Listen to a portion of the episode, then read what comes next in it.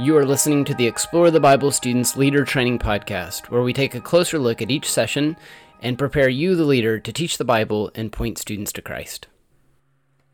Hey, Drew Dixon from Explore the Bible Students back with you to continue our study through the book of Isaiah. We find ourselves in session 6, which is which covers Isaiah 31, 1 through 9, and our central truth is this.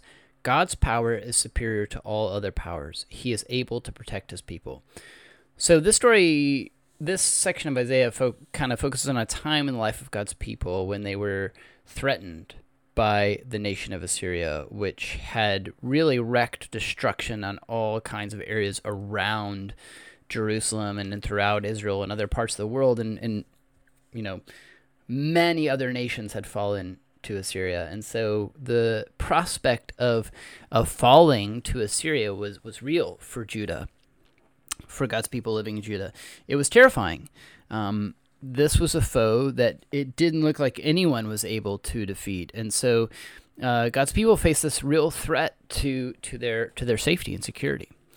And so the idea kind of came up, right, to go to some other nations for help. So hey, maybe if we ask Egypt for help, we'll be okay, right? Makes sense. Um, but the problem was, in asking Egypt for help, the people of Judah were taking their eyes off God, who had promised to take care of them and guide them and direct them. Um, this isn't to say it's always wrong to ask for help from other people, or certainly, um, certainly in the lives of your students, you don't want to discourage them from asking other people around them for help when they need help. That's that's not the point here. But the point is that they lost sight of the Lord, and so there's a key question, question number two on page 56, that says this What are some examples of horses or chariots that we're tempted to put our trust in today? Why is this a bad idea?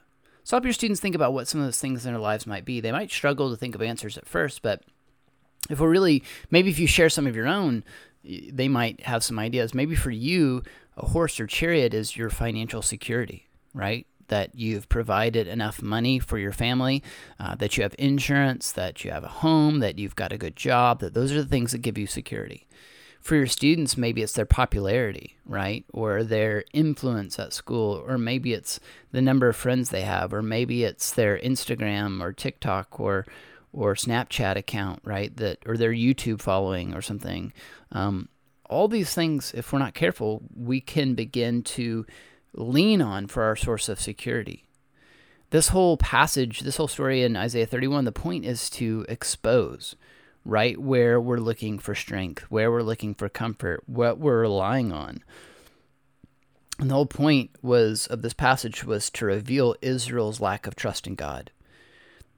That's painful when it becomes aware that we're not trusting in God like we should. But it's good because when we realize that, what can we then begin to do? Well, then we can begin to turn away from those things which we're leaning, our, leaning on for strength and begin to find real help, real security, real trust in a real God who loves us in a profound way and has proven his love for us by sending his son to die on the cross.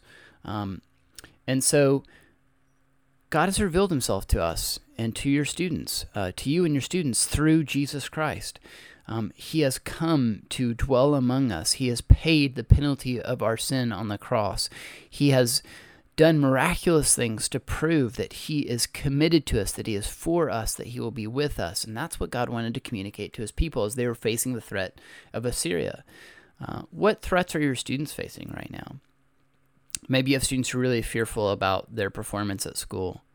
Maybe you have a uh, student, you know, their, their grades aren't going so well right now. Maybe you have students who are really fearful about the future. Maybe you have seniors in your group who are like, I don't know what I want to do in the future. I don't know if I want to go to school. I don't know what kind of job I want to, you know, career I want to pursue. Uh, maybe you have students who are fearful and frustrated because of uh, things not going well in their home life. In each of these instances, we need to remember that we have a God who is willing to fight on our behalf and invites us to lean on Him for strength. We need to daily remind ourselves that God is with us and that He's for us and that He's working, even though we don't see it, even though we may not see it all the time. God is in our midst, working for our good and for His glory, and He's inviting us to participate in His good purposes in the world. Um, so, the last question in your leader guide, question 12, it's a key question. It says this Where are you tempted to place your trust instead of in God? What would it look like to repent from trusting in such things? So, this isn't to say that, you know, whatever the thing is that we're looking to for security, that we necessarily need to remove it completely out of our lives. Um, you know, like maybe for you, you're looking to your financial stability for security. That doesn't mean to go sell everything that you have, but what it does mean is to consider how your relationship with that thing might need to change.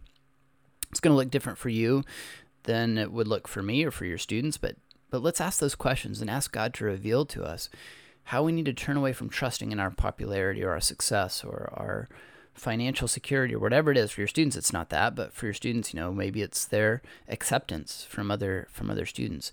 If we could let go of that and stop worrying so much about whether or not people accept us how might god give us joy? How might god use us in the world in our schools in our families for his glory and for his kingdom and for the good of the world it's exciting to think about isn't it I hope it's exciting to you. We'll see you again next week for our study of session 7. Thank you for listening to the Explore the Bible Students Leader Training Podcast, where we equip you, the leader, to teach the Bible and point students to Christ. Be sure to subscribe to our podcast on iTunes, Stitcher, TuneIn, or Spotify. You can also find the podcast on ministrygrid.com.